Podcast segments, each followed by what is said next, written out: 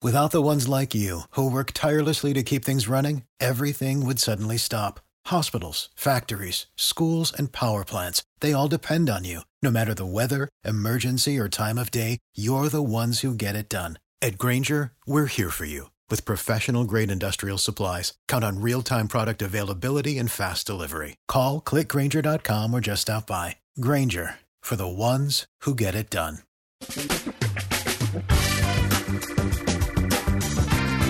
Asculți uh, Antreprenori care inspiră, podcastul în care aducem în fiecare săptămână alături de noi antreprenori din România și din diaspora, sportivi de top, trainer, coach, proprietari de afaceri și tineri antreprenori aflați la început de drum. Numele meu este Florin Roșoga și din 2015 până astăzi am stat de vorbă cu mai mult de 300 și ceva de astfel de oameni. Am publicat totul cu intenția de a ajuta tinerii și antreprenorii români și a le oferi acces la poveștile acestor oameni și la experiența lor. Cred Cred că unul dintre cele mai bune moduri de a progresa, de a crește noi, afacerea noastră, cariera noastră sau pur și simplu de a deveni oameni mai înțelepți, să zicem, mai buni în ceea ce facem, este învățând de la alții care au reușit deja. Cu cât petrecem mai mult timp cu oameni mai deștepți ca noi, mai experimentați, cu atât avem mai mult șansa de a progresa. În final, suntem media oamenilor cu care ne petrecem timpul, fie și virtual, online. Iar podcastul Antreprenor care inspiră îți oferă ocazia să petreci timp cu oameni de la care poți învăța pentru a deveni și tu un antreprenor care la rândul tău să inspiri pe ceilalți. Începem imediat podcastul, câteva cuvinte înainte. Notițele la acest podcast, linkurile, linkurile către cărțile recomandate, către instrumentele folosite de invitații noștri, le găsești pe site pe www.florinosoga.ro podcast.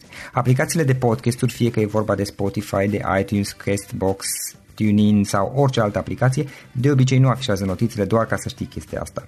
Deci dacă vrei să verifici linkurile menționate, va trebui să mergi pe site.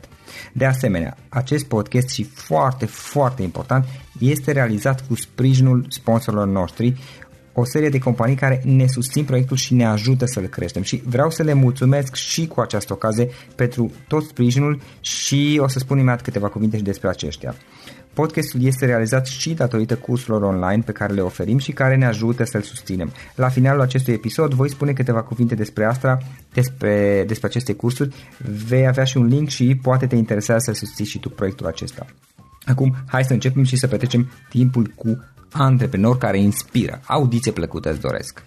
Antreprenorii invitați în podcast au curajul să facă schimbări în viața lor și să caute activitatea care îi împlinește. În puterea schimbării crede și Best Jobs, care oferă utilizatorilor săi instrumente pentru a-i ajuta să schimbe în bine organizația lor. Prin algoritmi de ultimă generație, Best Jobs ajută angajatorii să găsească cel mai bun candidat pentru poziția disponibilă. În plus, la Best Jobs plătești doar pentru rezultate pentru acei candidați care îți plac. Intră pe Best Jobs acum și adaugă jobul tău. Salut, salut tuturor, Florin Șoga sunt aici din nou de la Cluj. Bine vă regăsesc pe toți la un nou podcast. Îl avem astăzi alături de noi pe Dragoș. Dragoș Nicolaescu este consultant de business, este business angel și mm, ca și formarea este și psiholog. A fost implicat, a investit în multe startup-uri și o face în mod constant uh, de fiecare dată când poate și astăzi o să-l avem alături de noi. Dragoș, îți mulțumesc că ai acceptat invitația și bine ai venit! Mulțumesc Florin și bine v-am găsit! Ce faci? Cum ești? Cum, cum e perioada asta de final de an pentru tine? A, e cea mai aglomerată, cred că pentru toată lumea. Deci sunt evenimente, Christmas party-uri, concerte, hai să ne mai întâlnim și noi uh, prietenii, deci uh, da, e, da, e și frumoasă în același timp. Da. Am văzut, chiar mă uitam mai devreme pe site la tine, că ești implicat în, fo- în foarte multe proiecte, adică erau, tu ziceai că sunt vreo 40 parcă, uh, de startup-uri sau de companii de-a lungul timpului. Cum reușești să le gestionezi pe toate? Acum, deci din punct de vedere investiții, sunt o parte de startup-uri um, cu care, pe care le mentorez direct, deci um, în general pe care le-am descoperit eu pe aici prin România, și de obicei încep prin a lucra cu respectivei antreprenori ca mentor, consultant, advisor sub o formă sau alta și după ce vedem amândoi și uh, respectivii antreprenori și eu că ne respectăm, ne, uh, avem o valoare adăugată, că ne simțim bine, că el uh, aplică ceea ce îi vorbesc, adică vorbim, îi transmit niște informații, niște idei, niște resurse și el le și folosește. Și în măsura în care și uh, modelul de business e cât de cât în să zicem, uh-huh. strategia mea de investment, atunci decis să investesc. A doua sursă de mm, lead-uri, de uh-huh. startup-uri în care să investesc vine din uh, așa numite crowd investing platform. Sunt platforme de tip crowdfunding, dar nu cu produse, ci cu private equity, cu acțiuni în firme. Sunt vreo 200 de astfel de platforme în uh, toată lumea. Eu am câteva preferatele mele pe care intru măcar o dată pe săptămână să văd ce startup-uri mai apar și investesc în, în respectivele. Acolo implicația, implicarea mea e mai mică.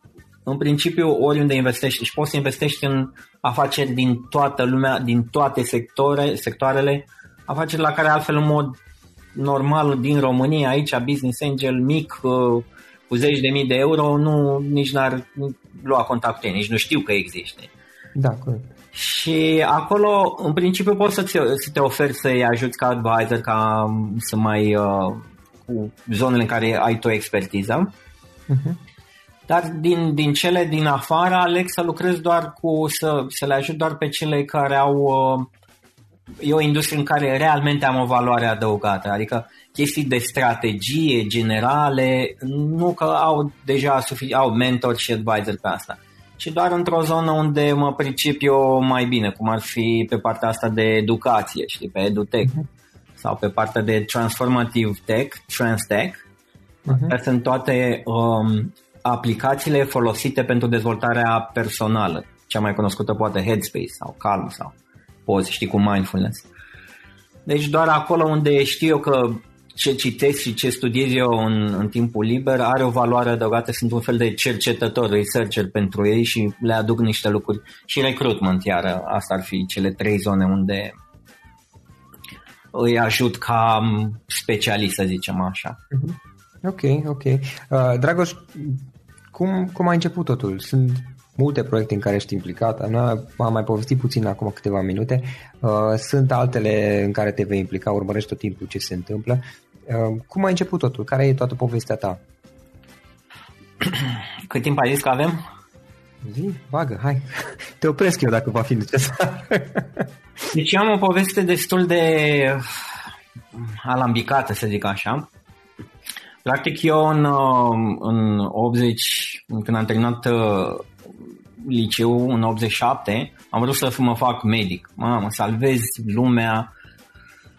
E cea mai frumoasă meserie, salvez oamenii. Am dat la medicină, nu am luat, am văzut cât de greu se învață pentru medicină, adică am reușit să învăț pe din afară ca pe o poezie, doar o treime din manualul de biologie, dar deja era din ce în ce mai greu să, promo- să, da, să învăț mai departe și pe vremea aia te lua la armată. Dacă nu era la facultate, te lua la, te lua la armată. Și m-am luat în, în armată. După vreo patru luni am avut o tentativă de sinucidere în uh, armată. Deci pentru mine a fost atât de nasol acolo încât am zis mai bine mor decât să mai stau aici. Tu erai la, la stagiul la cei care nu făcu... Eram la trupă, cum se zice, da. Da, le era nasol rău. Nu la termen redus, un an și patru luni la trupă da. și mâncare puțină, deci era, am făcut-o în 87-88, exact în anii A, de Da. După patru luni uh, am, deci am făcut un fel de greva foame, am refuzat să mai mănânc. Asta cumva a declanșat o hepatită mm, o hepatită mm, cu precomă hepatică, ceva de genul mm-hmm. ăsta. M-am internat în spital militar 40 de zile și după aia m-au lăsat acasă. E, după ce am văzut uh, cu adevărat ce înseamnă mizeria umană, am fost mai motivat ca niciodată să învăț și am învățat, deci am început mai întâi, de exemplu, cu fizica. Deci am, am învățat, deci nu aveam termodinamica de învățat, termodinamica, electricitatea și optica. Am învățat toate problemele, am rezolvat toate problemele de termodinamică, inclusiv până la, deci tot ce exista oriunde publicat, orice lucrare de termodinamică, după aia cu electricitatea și cu optica. Deci m-am fundat în, în studiu, fiind motivat să nu mai ajung în, în, înapoi în, în armată. Uh-huh. Eu, în principiu, când am fost lăsat uh, la Vatra, așa, um, mi s-a zis că 2 ani de zile am concediu medical și nu o să mai fiu chemat în, uh, înapoi în armată. Și mi-am deci mi-am pus, mi-am făcut programul de învățare pentru 2 ani de zile ca să dau după aia din nou la medicină și să, să iau. Numai că în februarie 89, deci cam la fix un an după ce am ieșit din spital, m-au, nemai având forță de muncă în 89, au, uh, au chemat în armată toți, deci indiferent ce boală aveai. Practic în batalionul ăsta în care am fost uh, în 89 încorporat, erau oameni cu epilepsie, cu, deci mm. ții minte, mi-au pus masca pe față și de la prima alergare pe teren a căzut cu spume la gură. Cu... Da, era la trupă sau unde era? Tot la trupă, da, că încă nu luasem. Deci. Eu am făcut la termen scurt și la noi a fost civilizat totuși. Poate că a fost și într-o zonă mai civilizată, unde am făcut eu și la trupă și în unități din asta de diribale, ziceau. Deci vreau infanterie, făceam patru luni de... Da. Se ziceau patru luni de instructaj, astfel încât atunci când te trimita la uh, munci, să te înscrii voluntar și vesel și abia să aștepți să muncești cu orice nu mai tot cap din unitate. Știi? Da. E, și când m-au chemat doar în februarie 89, am zis... Uh, mi s-au cam dărâmat așa toate, toată încrederea, toată speranța, dar am zis, băi, știu în ce iad mă duc, dar nu o să mă mai las uh, călcat în picioare și pur și simplu, nu știu, o să rezist, o să găsesc un mod să rezist. Și am intrat în, uh, în armată, m-am certat, m-am împrietenit, m-am dat bine pe lângă unul, pe lângă altul, am făcut tot ce am putut ca să, să nu trec cumva prin, uh, experiența cel mai greu din perioada de biban, de pufan, știi? Primele patru luni, până dă primul grad. Și în același timp mi-a, mi-am luat, deci am intrat în școala de gradat, mi-am luat, am devenit caporal și mi-am luat concediu de caporal undeva, exact când aveau loc examenele. Șase zile am învățat și în următoarele trei zile am dat examen. Nu puteam, nu învățasem biologia în anul cât am stat acasă, deci am dat la chimie și fizică, fiindcă asta reușit să învăț.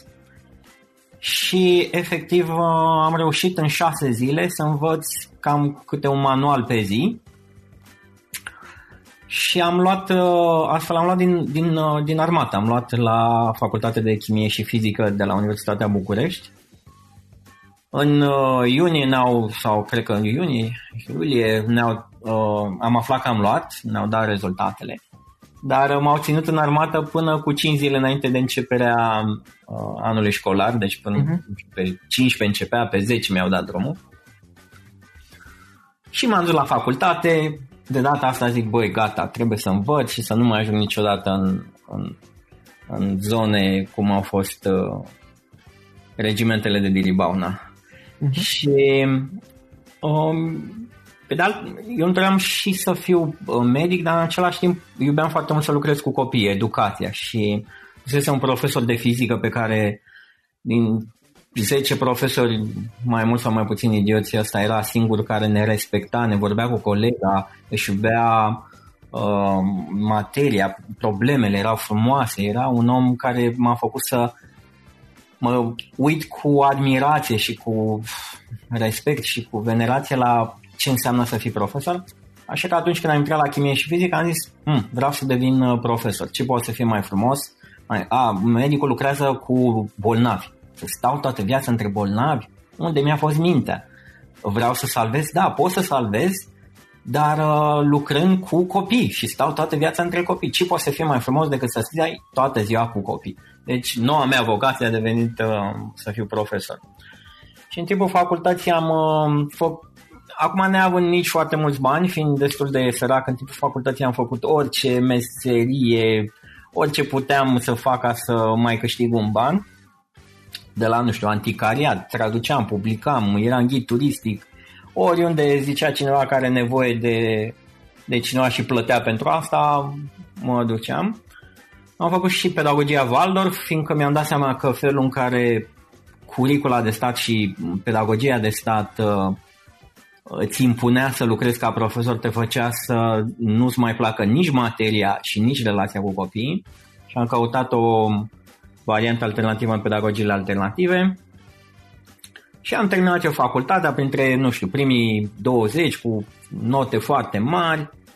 Și când am văzut că primesc repartiție la naiba în praznic și că salariul era undeva pe la 100 de dolari, mi-am dat seama că îmi place mie să salvez lumea, dar ar trebui să încep cu mine și cu familia mea.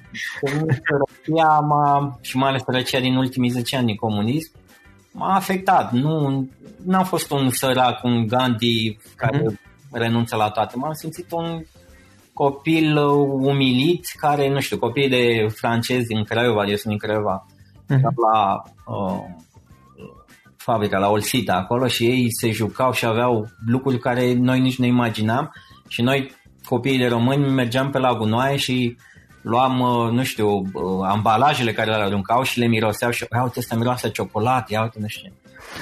Sau, de exemplu, se juca un, un, un copil în asta cu Că pe atunci unii aveau acces la diferite lucruri din diferite moduri, știi? Cu o mașină metalică, știi?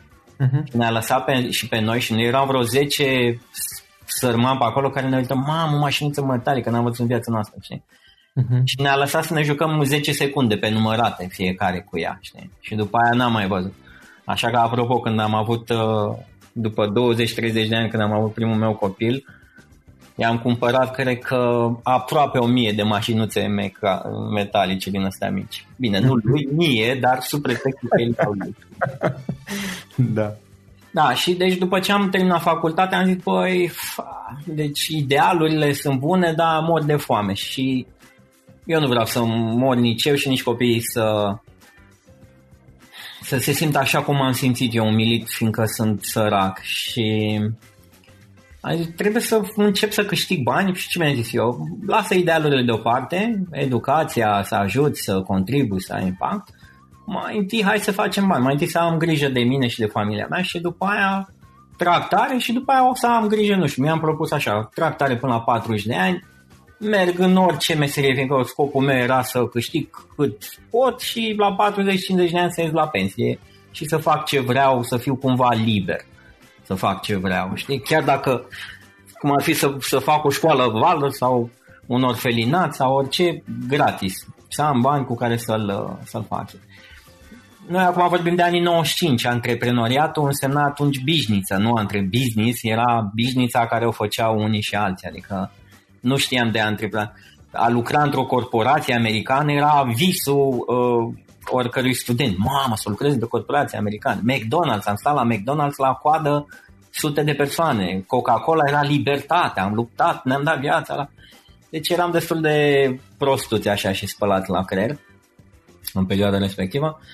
E, și cum ziceam, uh, m-am gândit, ok, ce pot să fac? Am făcut facultate, sunt profesor, îmi place asta, cine naiba mă angajează pe mine? Și m-am uitat în România Liberă, că pe atunci acolo căutai la anunțuri. Și am intrat în tot felul de joburi din astea, în care mă duceam cu mare încredere, fără să știu mai nimica despre ele. Uh, agent imobiliar, uh, administrator de rețea, unde neștiind, neștiind ce, ce înseamnă asta foarte mult, vânzător de copiatoare și până la urmă am ajuns să lucrez în, într-o firmă de producție tehnică de calcul, KT Computers, ca vânzător de distribuție, vânzător la telefon, cum ar fi. La vreo 11 luni după ce am uh, lucrat acolo, șeful mi-a zis, bă, uite, avem uh, un magazin în uh, Calea Victoriei, Raffles Computer Shop, nu vrei să te ocupi de el? Că uite, a fost un magazin de țesături, noi l-am transformat în magazin de tehnică de calcul și suntem pe pierderi de când l-am deschis. Și eu cum am avut tot timpul încrederea asta, sau nu încrederea, cât gândul încearcă, deci nu refuza ceva până nu încerci. Încearcă ceva, dă tot ce ai din tine și după aia vezi dacă ți se potrivește sau nu. Nu poți așa stând la rece și analizând să-ți dai seama dacă ești bun de ceva. Calea spre cunoaștere e acțiunea, nu filozofia. Și cum am zis, da, cum să nu mă duc? Și chiar am făcut acolo o mulțime de, de lucruri, uh, mi-am dat liber, sau în fine, nimeni nu mă întreba ce fac, așa că am făcut tot ce mi-a trecut prin cap și în vreo patru luni am reușit să cresc de patru ori cifra de afaceri. Uh-huh. Numai că nu mi-am luat comisionă, deci uh, șeful când uh, mă trimisese acolo îmi promisese un comision așa să mă tenteze să plec la ceva. Uh-huh. Numai că atunci când am văzut că am și reușit să dau rezultatele respective, a găsit pretexte să nu, să nu dea comisiunea respectivă, așa că după patru luni mi-am dat demisia. Iar am luat uh, România Liberă, iar mă uit pe acolo, citesc RomSys, integrator de sistem, habar n-aveam ce e aia, căutăm account manager, nici aia nu știam ce înseamnă. Asta cam prin ce an era? Asta era prin 97. Ok. E, în fine, și tot așa m-am dus la tot felul de... Deci m-am dus la interviu acolo, am, am, am fost angajat ca account manager, practic tot în vânzări, în RomSys. După 2 ani am plecat la Compec, Compec a fost cumpărat de HP, după aia la Fujitsu Siemens, am ajuns country manager, după aia la NES și undeva pe la 40 de ani, când eram country manager la NES, uh, mi-am dat seama că am reușit tot ceea ce îmi dorisem cumva când eram student sărac, uh, putere, um, notorietate, faimă uh, și salariu. Aveam salariu 10.000 de euro la NES și country manager. Deci mhm. cumva ajunsesem să am tot ceea ce mă gândisem eu ca student că o să mă facă fericit și că înseamnă împlinirea, numai că într-un fel pentru mine inexplicabil eram mai nefericit atunci în culmea, atunci când îmi împlinisem visul material, visurile materiale, eram mai nefericit decât atunci când eram uh, student sărac, fiindcă pe parcursul ăsta ar trebui să renunț la multe din, unele din valorile, din, din lucrurile importante din viața mea. Deci munceam de la 9 la 9, nu prea aveam timp nici de sănătatea mea, nici de familie, nici de copii. Divorțasem din un, una din cauzele și ce am păi, ok, am toate lucrurile astea, dar viața mea deci, mi-aduceam aminte cu drag de, de studenție când nu știam exact ce o să mănânc a doua zi, știi? Și mi-am dat seama că nici una, nici alta nu, nu sunt ok, nici uh, succesul ăsta corporatist.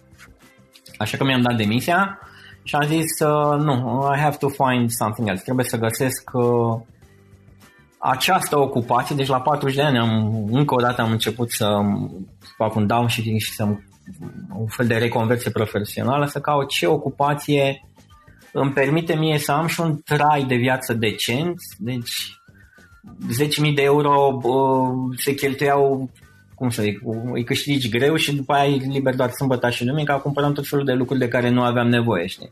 Și am zis, băi, eu am nevoie de mult mai puțin bani, deci eu ca să trăiesc cu uh, familia mea am nevoie de 3000 de euro. Cum aș putea să câștig 3000 de euro fără să muncesc 12 ore în fiecare zi? și pur și simplu să refuz orice, o, orice mă plătește mai mult de atât. Deci asta mă gândesc cum câștig 3000 de euro, cât mai eficient și în rest nu mai lucrez, stau cu copiii, citesc, studiez, fac sport. Restul timpului îl dedic uh, dezvoltării mele și familiei și prietenii mei. Și așa am început explorarea. Mai întâi am, evident, având experiență de business de vreo 15-20 de ani, uh, am început ca și consultant, am început să lucrez cu diferite firme și am observat că vorbeam cu oamenii, învățam ce să facă ca să-și atingă obiectivul, dar uh, nu se țineau de treabă. Zicea, a, da, da, foarte bine și nu se țineau. Și cum am dus, am descoperit eu atunci uh, cartea lui John Whitmore despre coaching și performanță și am zis, ah, wow, super, uite, asta e o, o tehnică care chiar îi ajută pe oameni să se concentreze, să se focuseze pe soluții, pe decizii, pe acțiune. Și asta o să-i ajute și pe clienții mei de consultanță. Și am făcut un an de formare în NLP Coaching și, într-adevăr, o, încă o treime din uh, clienții mei au început să plece cu un plan de acțiune, cu mult mai focusați în a face ceea ce stabileam în procesul de consultanță. Dar o treime tot, deși plecau cu un plan de acțiune foarte bun, tot nu, nu reușeau să, să-l aplice și apăreau tot felul de mecanisme inconștiente care îi blocau. Știi? Așa că am zis, băi, cine să bloca? Și când discutam cu ei începeau să plângă, am zis, uh, e să mă duc la o formare de uh, psihoterapie ca să învăț cum să lucrez cu ceea ce blochează inconștient, energetic, emoțional pe clienții mei. Și m-am dus la o formare de terapii scurte, formare care în mod normal se face după facultate după facultatea de psihologie și acolo am, eu, eu sunt coach și vreau să învăț tehnicile din terapiile scurte, colaborative, orientate pe resurse și soluții, ca să le folosesc cu clienții mei atunci când e nevoie. Nu vreau să fac terapie, ci doar să-i ajut să își atingă obiectivele uh, mai eficient și să fie eficace. Și după ce am făcut formarea asta de 2 ani, și psihologii și formatorii de acolo mi-au zis, a, păi uite, e nevoie în, în, avem nevoie în psihoterapie de oameni care au experiențe de viață, peste 40 de ani, bărbați, e lipsă de așa ceva. Nu te-ai gândit să faci și psihoterapie? Uh-huh. Și cumva, fiind așa și un pic uh, măgulit și având... Uh, eu am fost, deci fac uh, terapie individuală din, cred că de vreo 12 ani, deci de pe la 38 de ani am început așa, odată cu divorțul, evident. Da. Și am zis, păi, să fiu și eu psihoterapeut, adică când te duci tu în terapia ta, ești uh, cel mic care nu știe și învață tot timpul de la celălalt, știi? Am zis, wow, să am și o poziție asta de autoritate și cumva așa uh, mi s-a părut uh, interesant. Așa că am făcut și facultatea de psihologie, că pentru a fi un psihoterapeut uh, acreditat trebuie să faci facultatea de psihologie. Am făcut și facultatea de psihologie, în paralel cu consultanța și cu business și cu startup-urile și investmenturile, la zi am făcut-o. În 2011-2014, uh, în facultățile noastre, încă trebuia să mă duc să ne notăm cursurile facultate privată. Uh-huh. Nu-i dau nume că nu merită nici eu anti-recomandare. Mergeam la cursuri ca să ne luăm cursurile, deci da. o porcărie de facultate, ca să zic așa. Erau, tot erau erau doi profesori foarte, deci, proști, la vreo patru profesori suportabili și doi profesori excepționali. Așa că am avut mai mult grijă de interacțiunea cu cei excepționali. Tot ai întâlnit doi excepționali, din, la fel cum era cel de fizică, poate ziceai. Da, acolo a fost unul din, unul din 10, aici au fost totuși doi din nou. Da. Da, eu vreau neapărat să termin facultatea, așa că ce nu înțelegem de acolo studiam acasă și am terminat iară facultatea printre primii, că sunt și competitiv și îmi place să fiu printre primii, așa.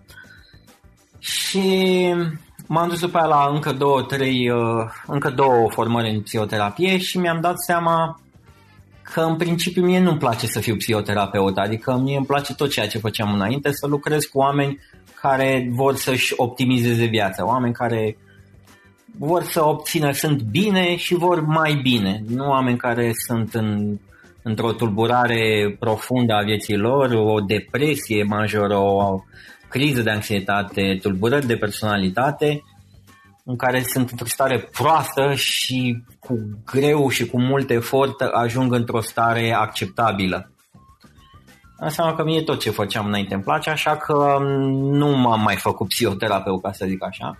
Dar cumva tot ce am învățat în, în tot parcursul ăsta, deci de la cum am 49 de ani, deci aproape 30 de ani, um, le folosesc în interacțiunea cu clienții mei, în uh, consultanța pe care o oferă clienților și firmelor cu care lucrez. Uh, tot ce am învățat de la sales, marketing, business, uh, psihologie, tot ce am trăit cumva se găsește într-o formă sau alta în, în ceea ce lucrez. Așa că din punct de vedere al ce sunt eu acum, nici nici acum, nici aproape la 50 de ani nu știu exact ce sunt și ce vreau să fiu.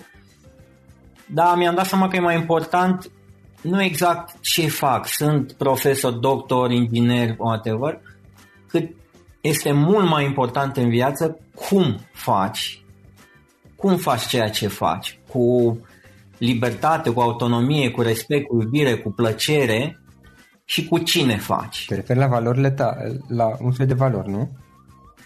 Da, asta cum, cumva și față de și pentru oameni care vin, uh, eu îmi caut vocație, nu știu ce să ce să fac în viață, ce, cărei carieri îmi dedic viața, încerc să le, să le spun că chiar poate nu contează exact, n-ai de unde să știi până nu încerci. Eu, să mă fac, nu știu, programator sau marketing sau asta.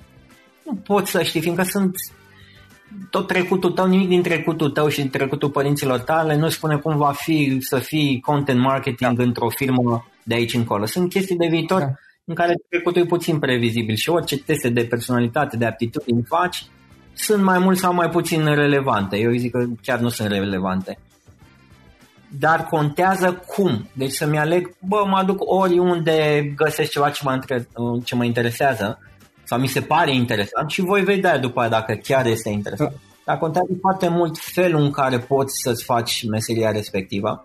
Dacă ești lăsat să fii liber și nu ești în, și doi, dacă nu ești într-un mediu toxic, dacă nu sunt uh, șefi abuzatori, colegi abuzatori. Da. Fiindcă mediul și felul în care faci tu lucrurile sunt mai importante decât ce faci. Să-ți dau un exemplu. Ai zice, a, să spăl vasele. Hmm e o prostie, cu nimănui nu-i place să spele vasele, știi? ce faci.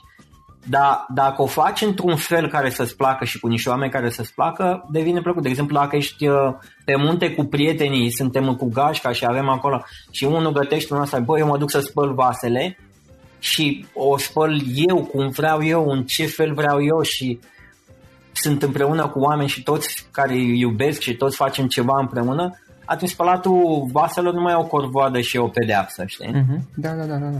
Cam asta e ideea pe care încerc să o, să o transmit uh, tinerilor care vin la mine pentru consiliere vocațională. Încearcă orice meserie ți se pare interesantă, că nu știi niciodată exact cum este. Da, în plus... Dar fii atent cum ești lăsat să o faci și cu cine o faci. Da, în plus mai e o chestie că nu până la urmă nu musai să ai toată, toată viața o singură vocație, carieră. Adică poți să ai mai multe de-a lungul vieții. Chiar era un... Eu cred că da, modelul ăsta cu o singură specializare a dispărut deja, deci deja se vorbește, era înainte modelul T, adică ai o specializare și partea de sus sunt cunoștințe generale. Acum se vorbește de modelul P, adică deja te formezi în cel puțin două, să fii specialist în cel puțin două lucruri, știi? Dar viitorul va putea să fie, nu știu, sunt um, studii care vorbesc despre polymath și de oameni capabili să asimileze cunoștințe în mai multe domenii și pe de altă parte, iară, dacă ești specialistul, de, de exemplu, cu limbajele programare, dacă ai înțeles logica și mecanismele unui limbaj de programare, următoarele le înveți mult mai ușor. Da. Da. Și de asta și specializările, um, odată învățând mecanismele și uh, paradigmele unei specializări, a doua este mai ușor și cumva din confluența lor poate să apară ceva absolut nou și dacă ne uităm acum la tot felul de științe și de specializări care apar, sunt foarte multe științe de graniță, înainte, înainte era biologie și fizică, mm-hmm. acum e biofiziologie, biofizică, biofizică sau era chimie și biologie, acum este chimie biologică sau ceva de genul Da, da, da, da. da. Uh, Dragoș, cum, cum ai trecut de la partea asta cu, ok, ai învățat, ai făcut lucruri, ai făcut carieră, ți-ai schimbat cariera, până la partea de investitor, până la urmă de business, zona în care acum te învăț destul de mult? Păi, am, primele, să zicem, startup-uri sau business-uri care le-am pornit a fost chiar de când m-am angajat la KT. Uh-huh. Mhm.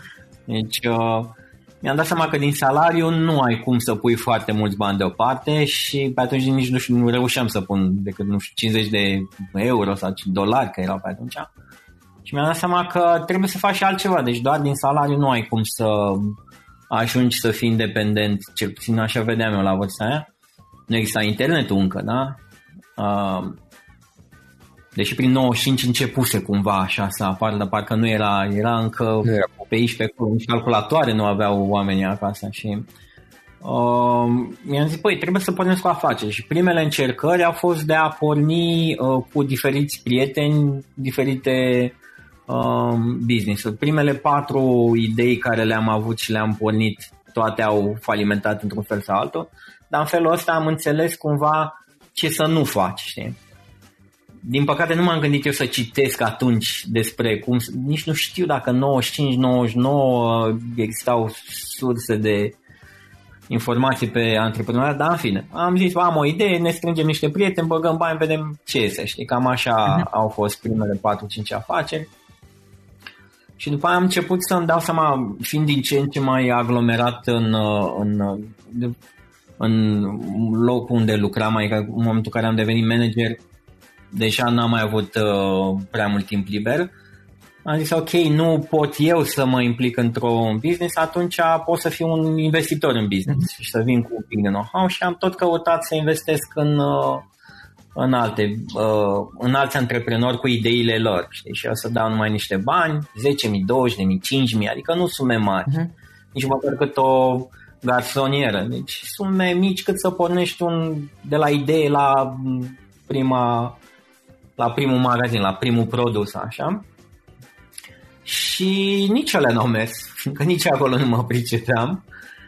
Și tot așa, uh, să zic că primele investiții mai, mai serioase abia după ce am plecat din lumea corporatistă și am început să mă gândesc mai serios, lucrând cu, cu diferite firme, cu diferiți uh, clienți, am zis, a, uite, de asta îmi place, aici aș vrea să investesc și să-l ajut și cu bani, dar mai întâi am avut o relație.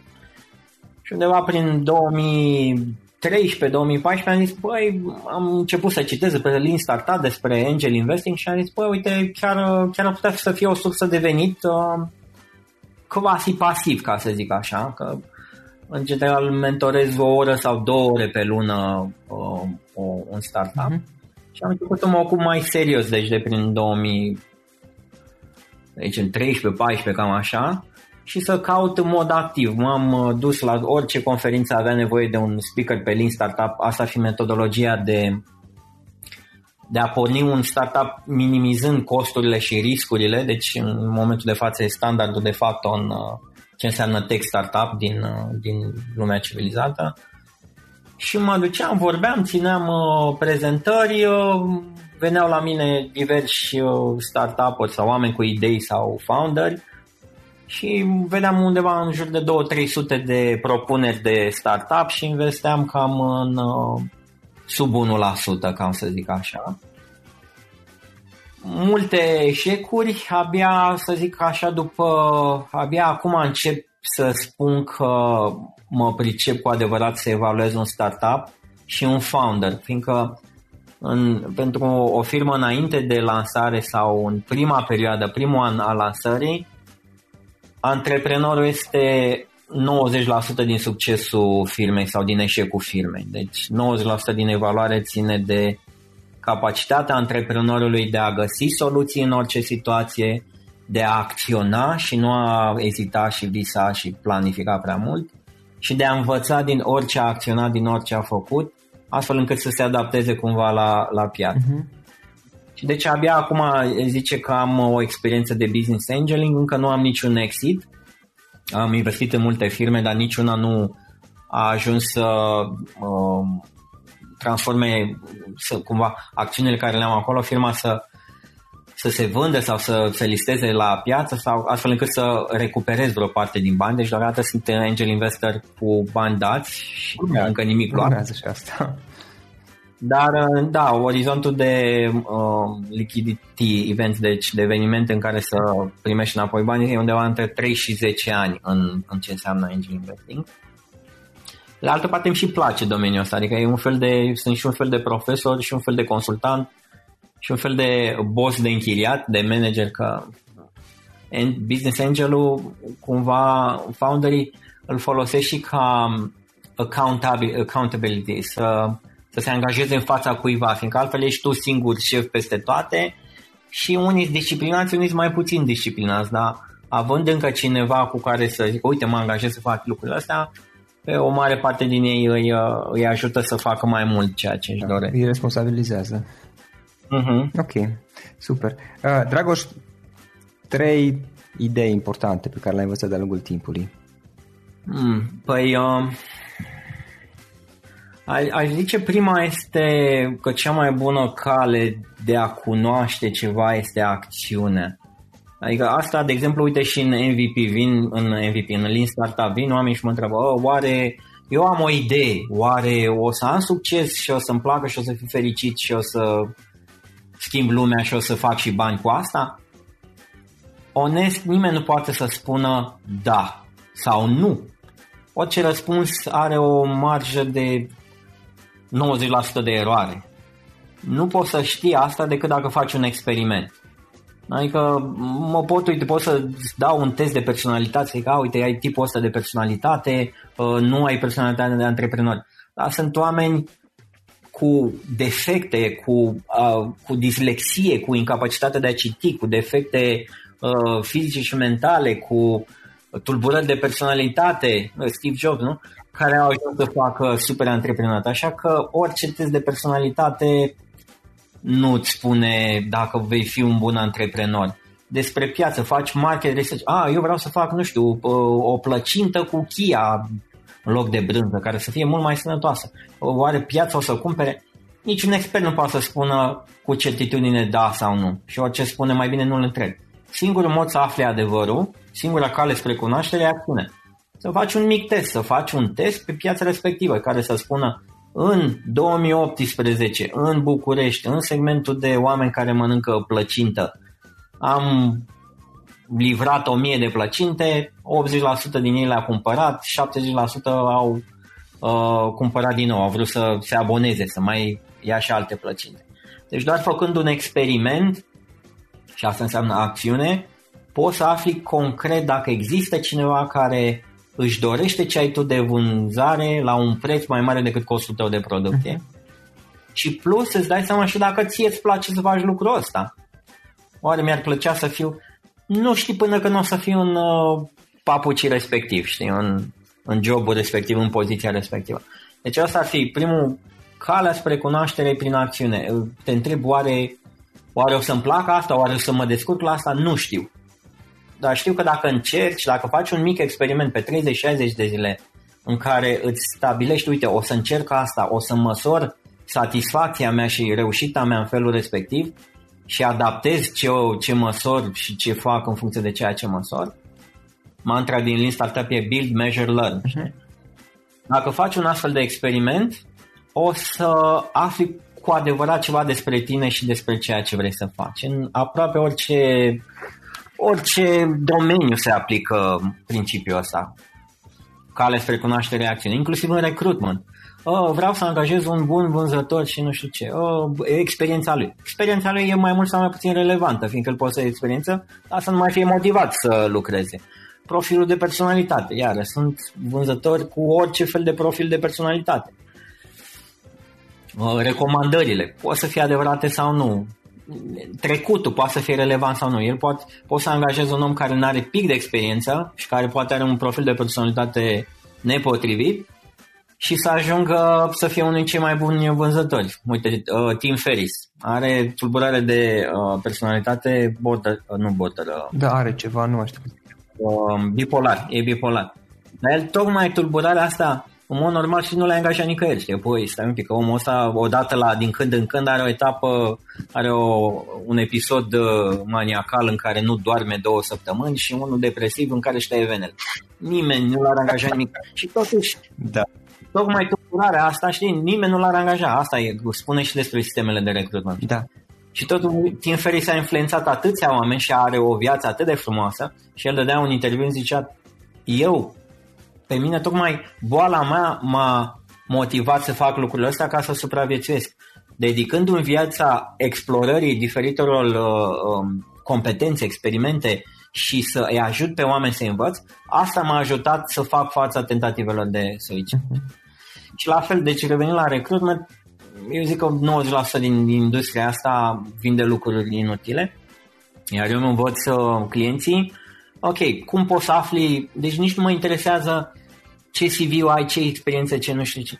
Fac un test cu tine ca... Um, încep cu un test, un MVP. Caut un vânzător. Ok.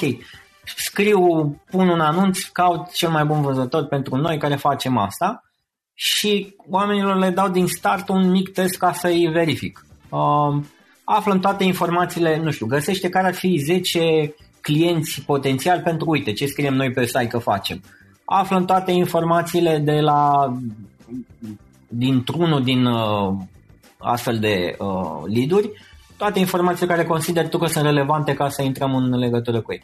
Uh, intră în legătură cu ei, găsește, reușește să obție o întâlnire cu unul din cei 10, știi?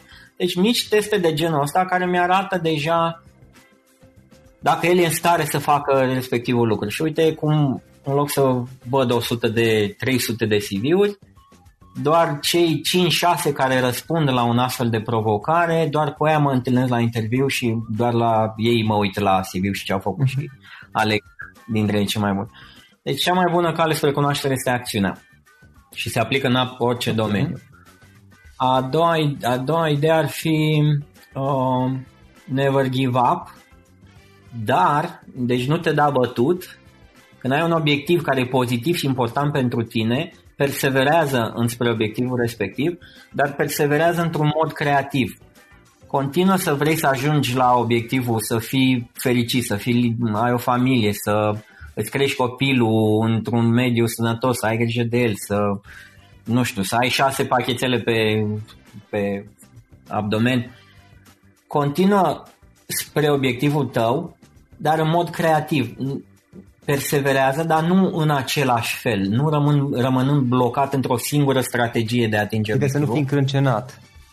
Sau în ce sens? Să fii încrâncenat, dar... Să, nu, zicea, să nu fii încrâncenat, uh, mă gândeam. Adică să nu fii să nu consumi o cantitate uriașă de resurse. Știi că ne, definiția nebuniei este um, da. să încerci să obții rezultate diferite făcând da, același da, lucru. Da să încerci să faci lucruri da. diferite. Dacă am mers într-o direcție și nu a funcționat, nu renunți la obiectivul meu, nu renunți la idealurile mele, uh-huh. nu mhm. renunți la direcția respectivă și caut altă metodă și sunt întotdeauna zeci și zeci de alte strategii de a-ți împlini obiectivele și nevoile din spatele obiectivelor. Da. Deci asta ar fi al doilea lucru, perseverează în mod creativ. Și a, al treilea lucru este For the ones who work hard to ensure their crew can always go the extra mile, and the ones who get in early so everyone can go home on time, there's Granger, offering professional grade supplies backed by product experts so you can quickly and easily find what you need. Plus, you can count on access to a committed team ready to go the extra mile for you. Call, clickgranger.com, or just stop by. Granger, for the ones who get it done. Gândește-te la ce este cu adevărat important cu tine. Caută-ți un mentor, un om pe care îl admiri, îl respecti, ai de vorbă cu el, găsește Deci, cred că orice tânăr ar trebui să aibă măcar un mentor, un om pe care să-l admire și să-l respecte. Descoperă împreună cu el ce este cu adevărat important pentru tine în viața ta și nu renunța la lucrurile respective. Orice decizie o faci, ia-o în funcție de ce este cu adevărat important cum ar fi lucruri pe care noi, din cauza culturii și mass media, ajungem să le ignorăm. Uh, viața mea, te uiți cum merge lumea în trafic și zici, băi, pentru ce se grăbește pentru 3 secunde să își pune viața în pericol pentru ce? Sănătatea? Uh, familia? Am 3 miliarde în bancă și nu am nicio familie și sunt bolnav. Na, din patriciu înainte de a muri, știi? Eu nu cred că a murit un om fericit, știi? Și am văzut oameni cu infinit mai puțin bani și având o familie, având prieteni, bucurându-se de ei, uh, fiind mult mai fericiți. Deci, uh-huh. Stabilește de la început, clarifică de la început care sunt lucrurile cu adevărat importante în viața ta, lucrurile de care fericirea ta depinde cu adevărat și nu te da bătut, perseverează în a, în a le atinge, fiindcă scopul vieții nu e neapărat cum am, a fost în cazul meu, eu am zis, a, păi dacă o să fiu CEO și o să am salariu mare, o să fiu fericit. Nu, aia era o strategie, dar o strategie nepotrivită, uh-huh. știi? Și nu merită să renunți la familie, la prieteni, la sănătatea ta ca să fii CEO de corporație. Da, dar pentru asta, pe undeva, e nevoie, e necesar să conștientizezi ce e important pentru tine, nu? Și asta cred că, eu asta încerc să îi ajut pe tineri cu care lucrez acum să le povestesc și de asta uite și interviul și ce faci și tu, nu? Povești de viață pe care atunci când am spus, băi, omul ăsta a trecut prin atâtea și știe ceva, deci nu vorbește, nu e o carte, nu e unul care scrie ceva, a citit și el sau i-a trecut un gând prin cap. E o poveste de viață care te învață ceva, te învață că băi, poate ceea ce cred eu că mă face un BMW mă va face fericit, poate că nu e chiar așa. Și măcar îți pui întrebări, încep să te întrebi, băi, hai să testez. Și cum ziceam, cum poți să verifici dacă un BMW te face fericit?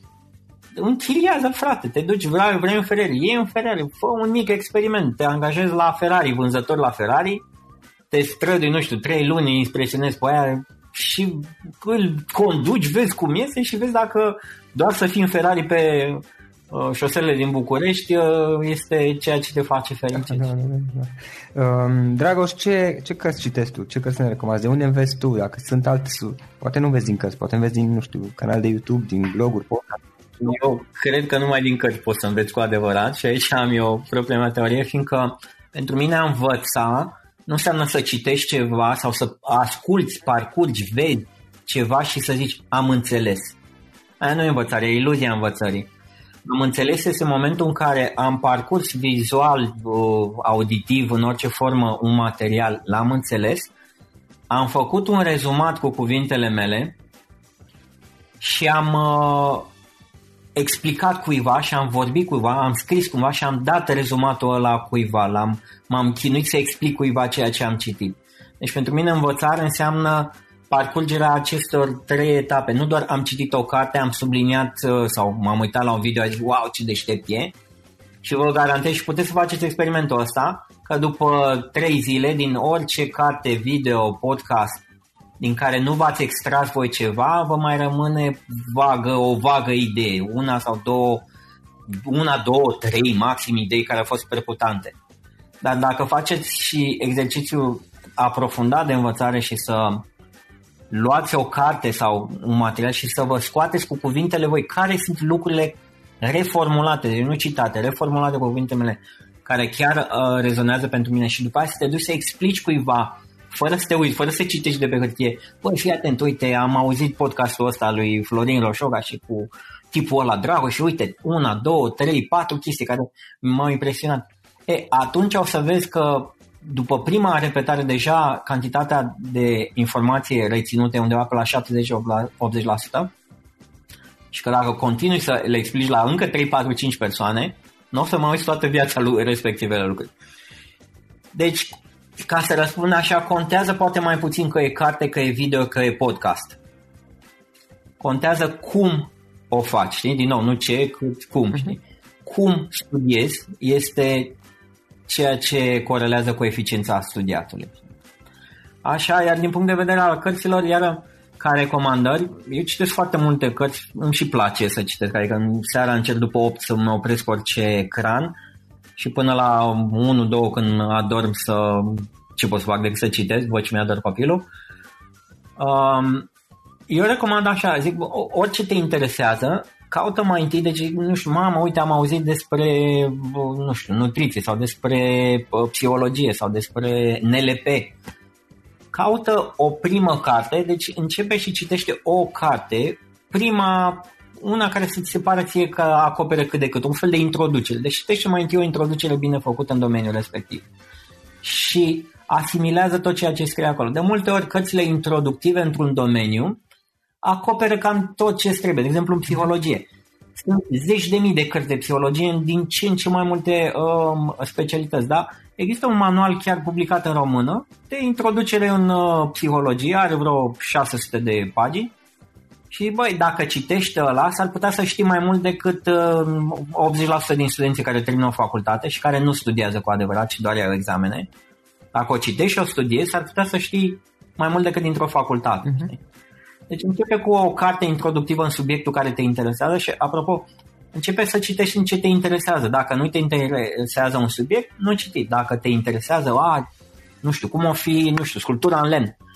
Ia o carte introductivă de sculptură de lemn și citește pe aia de la cap la coadă și extrage din ea. Și cite, cam asta ar fi recomandarea mea. Citește, nu-ți recomand eu o carte. Okay. Citește o carte introductivă în ceva ce te interesează cu adevărat, dar studiază. Ca să fii în stare după ce ai cum se fac cocktailuri, orice, ca să fii în stare după aia să poți să vorbești, să experimentezi, să vorbești cu interes într-o discuție, într-o prezentare, oriunde, băi, ce înseamnă să faci cocktailuri? Ce, ce e aia cu cocktailurile? Uh-huh. Ce sunt astea? De ce? Știi? Da. Cam asta în da, da, da. Dragos, ce, ce instrumente folosești tu? Sau dacă sunt anumite aplicații, servicii, cum te organizezi? Uh, folosesc foarte puțin. Deci eu folosesc calendarul și Notes uh-huh. pe iPhone. unde tot ce cercetez, tot ce îmi place, îmi extrag în notes cu diferite, ce am spre o mie de notes pe research, pe diferite subiecte, idei, tot, totul le am în notes și calendarul unde îmi pun în agenda tot ceea ce fac. Deci astea sunt, uh, să zicem, două instrumente pe care le folosesc pentru productivitate. Adică am observat că um, și încerc să folosesc cât mai puțin tech și să îmi antrenez cât mai mult capacitatea mea mentală. De exemplu, să dimineața mă gândesc, ok, ce voi face toată ziua asta, care este programul și să-mi pun în minte, în, așa să-mi creez un fel de ceas interior pentru ceea ce urmează să fac, când urmează să fac și să-mi aduc eu aminte și să am și starea potrivită.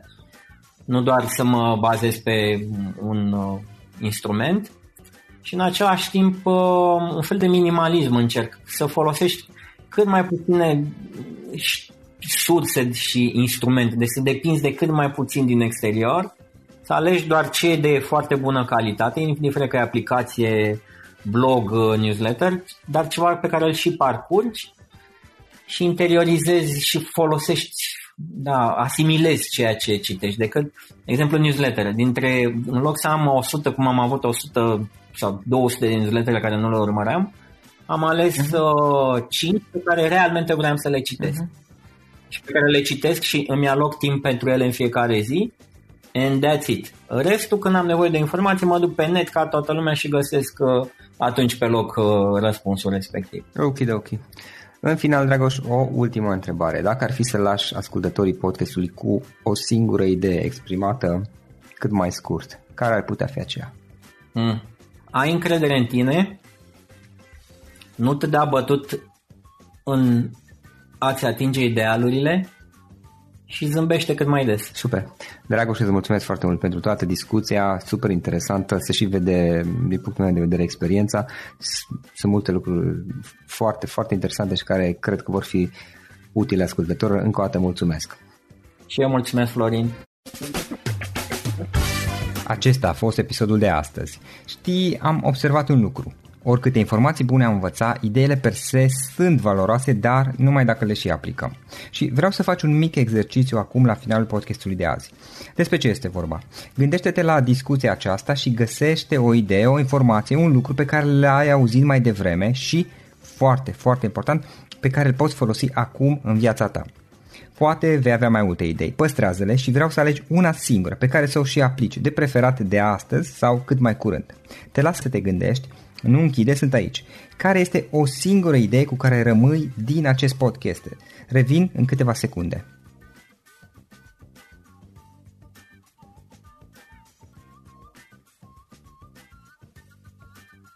Bun. Sper că ai ales o idee și știi cum o poți aplica. Fă-o cât mai repede, dacă se poate încearcă de astăzi chiar.